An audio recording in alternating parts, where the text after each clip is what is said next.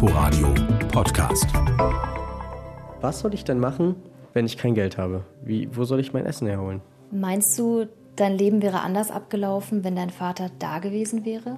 Oh, locker. Wenn ich nicht so viele Termine vom Gericht oder von der Polizei oder so. Mir war halt damals alles ideal. Weil ich hatte ja nicht mal einen Grund, wofür sich eigentlich zu leben lohnt, weil alles wurde mir genommen. Man muss ja auch überleben. Und dann hat man halt auch einfach diesen Gedanken ausgestellt, ob es jetzt richtig oder falsch ist. Also von hier kamen die ersten Polizisten.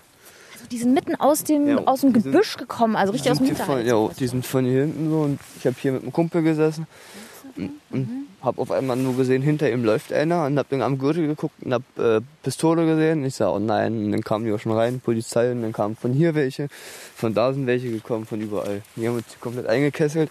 Wir stehen an dem Ort, an dem Moritz und sein Kumpel im Sommer 2019 von der Polizei hochgenommen wurden. Ein improvisierter Zeltplatz, gut versteckt im Gebüsch, am Rande einer mittelgroßen Stadt in Brandenburg. Hier hat Moritz nicht nur ein Jahr lang gelebt, von hier aus hat er auch Drogen verkauft, im großen Stil. Ja, und dann haben sie uns halt erst Taschen, das war die Tasche, die habe ich hier nur versucht in die Zeltwand reinzuschmeißen. Warum, was war da drin? Alles. Moritz ist damals 18. Ein Jahr ist das inzwischen her. Der Gerichtstermin steht noch aus. Wenn's schlecht läuft, drohen ihm fünf Jahre Gefängnis. Voll ungewohnt wieder hier zu sein, ey. War auf jeden Fall schon geil. Was, was war geil? Generell die Atmosphäre so. Und mit den Kumpels und so, ja. Kriminalität als Adrenalinrausch. Als etwas, das seinen ganz eigenen Reiz hat. Freunde zusammenschweißt. Davon will mich auch Pascal überzeugen. Ich treffe ihn in einem kargen Besprechungsraum einer sozialen Einrichtung namens HSI. Haftvermeidung durch soziale Integration. Das Projekt versucht, junge Straftäter wie Pascal und Moritz wieder auf den geraden Weg zu bringen. Es waren immer oft spontane Aktionen. Schlägereien, jemanden überfallen. Wir haben einen Lockvogel besorgt. Er sollte diese Person zu einem bestimmten Standort holen und dann haben wir gewartet, bis er angefahren kam. Mit dem Fahrrad war das, da haben wir uns die Sturmhauben übergezogen. Dann haben wir die Person angegriffen, haben ihn zusammengeschlagen, haben ihm seine Sachen weggenommen. Dass Pascal das wirklich gemacht haben soll, kann ich mir fast nicht vorstellen. Pascal wirkt auf mich eher wie einer, der in der Schule immer der Klassenliebling war. Charmant, selbstbewusst, kann gut mit Menschen. Auch Moritz ist optisch das genaue Gegenteil eines Gangsters. Schmal, scheuer Blick, eingezogene Schultern. Warum sind die beiden kriminell geworden? Wie konnte es so weit kommen? Meine Mom habe ich damals herausgeschmissen. Von vielen Kumpels, die Eltern haben gesagt, die hätten das nicht so gemacht. Weil dadurch fällt es halt noch mehr. Weißt nicht, wo du hin sollst. Und dann kommen die ganzen Drohungen, bla, Keks, verkaufen. Weil du halt Geld brauchst und so. Und dann fällst du halt noch tiefer auf die Schnauze als jetzt. Moritz ist drei Jahre alt, als sich seine Eltern trennen. Erst sieht er seinen Vater noch regelmäßig an den Wochenenden, bis er irgendwann nicht mehr kommt. Sein Vater wolle ihn nicht mehr sehen, erklärt Moritz Mutter. Moritz versteht die Welt nicht mehr. Ich fand's schon scheiße, yo. Weil ohne Papa ist scheiße. Gerade als Junge so. Moritz Beziehung zu seiner Mutter wird mit den Jahren immer schlechter. Er hat das Gefühl, es ihr nie recht machen zu können. schwarze Schafmäßig immer einen suchen, auf den sie halt alles schieben kann. Und sie erzählt äh, oh, meine Oma und so halt immer nur das Schlechte, wie scheiße ich bin und bla Keks und so. So, aber wenn irgendwas mal geil war oder so oder gut gemacht habt, dann hat sie es nicht erzählt. Moritz ringt sich durch und nimmt Kontakt zu seinem Vater auf. Was er von ihm erfährt, bringt die Beziehung zu seiner Mutter komplett zum Erliegen. Dass sein Vater ihn damals nicht sehen wollte, war offenbar eine Lüge. Irgendwann hat meine Mom dauernd gesagt, dass ich nicht da bin, keine Zeit habe, keine Lust habe und so. Und dann irgendwann hat er es aufgegeben. Mir hat es immer erzählt, dass er mich nicht sehen will. Auch Pascal wächst ab seinem vierten Lebensjahr ohne Vater auf. Seine Mutter will nicht, dass die beiden sich sehen, weil Pascals Vater starker Alkoholiker ist. Mein sechster Geburtstag, da hat er geklingelt und hat meiner Mutter das Geschenk übergeben, aber als ich an der Tür stand, war er schon wieder weg, weil er durfte nicht reinkommen. Zwei Jahre später kommt Pascals Vater wegen seiner Alkoholsucht ins Krankenhaus. Pascal will ihn gerne besuchen, aber seine Mutter verbietet es. Und dann bin ich nach Hause gekommen und meine Mutter stand auf dem Balkon und hat geweint und hat mir gesagt, dass mein Vater gestorben sei. Und war für mich wie so ein Schlag ins Gesicht. Nach dem Tod seines Vaters wird Pascal immer schlechter in der Schule.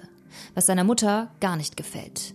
Die beiden streiten immer öfter. Mit 17 habe ich dann einfach versucht, mein eigenes Ding zu machen und dachte halt, kriminell sein ist die richtige Entscheidung. Pascal beginnt, Drogen zu verkaufen und Leute auszurauben, was seiner Mutter nicht entgeht.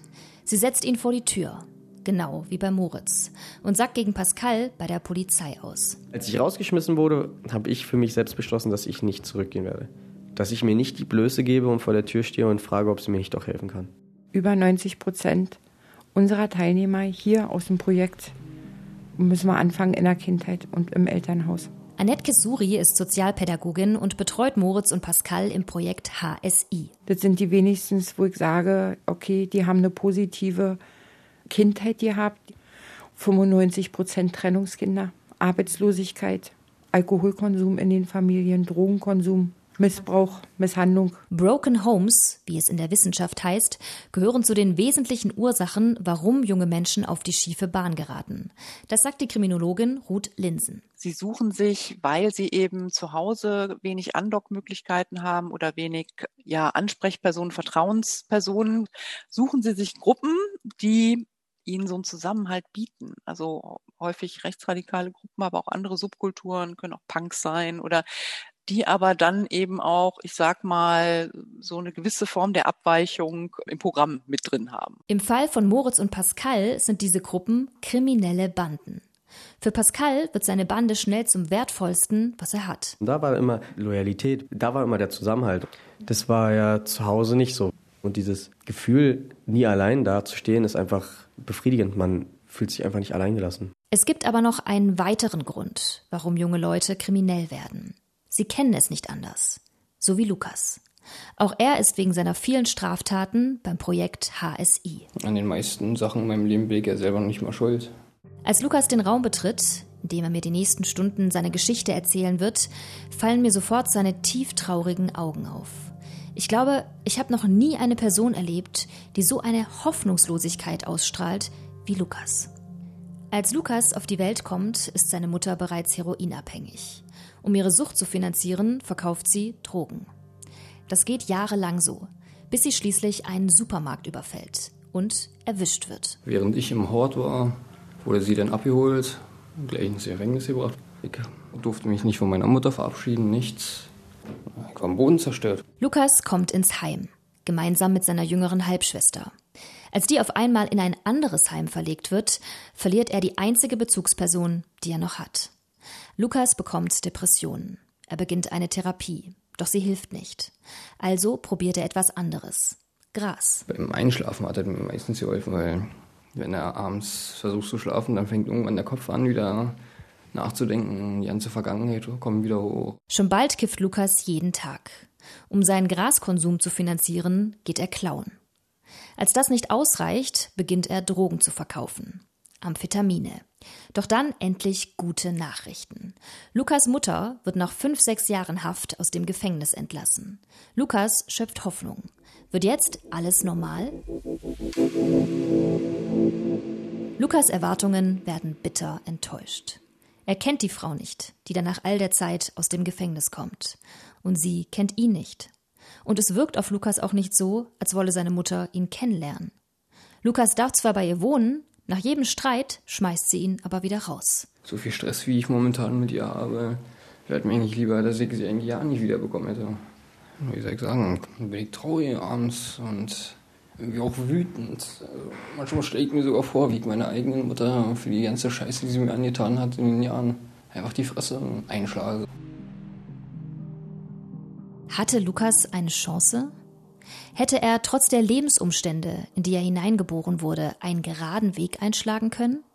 Ja, hätte er, sagt die Kriminologin Ruth Linsen.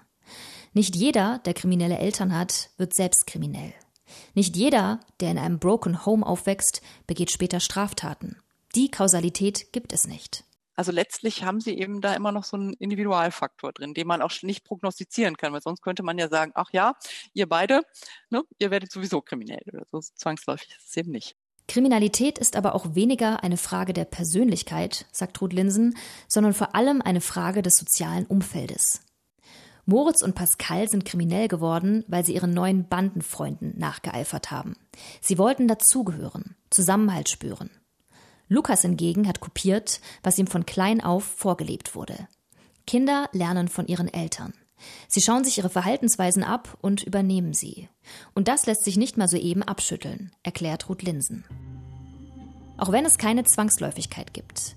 Die Hauptursachen, warum junge Menschen kriminell werden, haben weder mit der Persönlichkeit noch mit den Genen zu tun. Sie liegen außerhalb. Broken Homes, Armut, schlechte Bildung. Jugendliche Straftäter sind daher immer auch ein Produkt der Gesellschaft und der Umstände, in denen sie aufwachsen. Und damit oft beides, Täter und Opfer. Es gibt den Spruch, dass die beste Kriminalprävention eine gute Sozialpolitik ist. Dass wir halt, wenn sie Menschen helfen und versuchen, diese sehr ungünstigen Startbedingungen weniger ungünstig zu machen. Sie können nicht alles aufheben.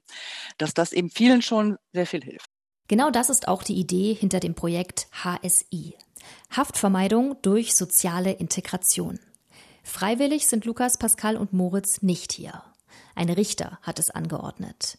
Und was hat sich seitdem getan? Bei Moritz nicht viel. Moritz, den ich nie mehr so aufgeweckt erlebt habe, wie als er mich bei einem unserer ersten Treffen zu seinem früheren Drogenumschlagplatz geführt hat. Anfangs hatte ich den Eindruck, er würde sein Leben wirklich ändern wollen.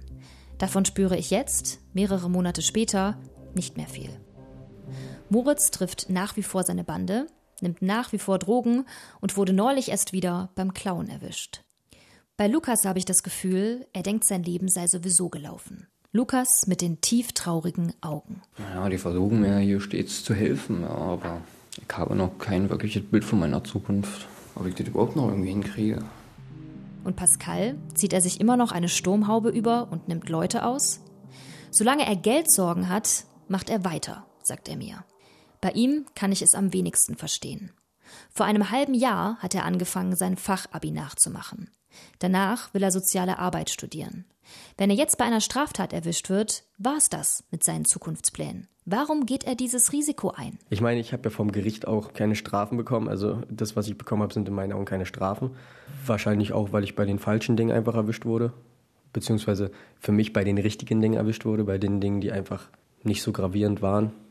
Und ich hoffe, dabei bleibt es auch. Es steht noch einiges aus, ja. Und da werde ich auch, ähm, denke ich mal, gut rauskommen. Ich will von Annette Kisuri wissen, wie ihre Einschätzung ist. Sie betreut Pascal, Moritz und Lukas immerhin seit mehreren Monaten. Was glaubt sie? Wie hoch ist die Wahrscheinlichkeit, dass Pascal, Moritz und Lukas nicht im Gefängnis landen? Eigentlich bei null.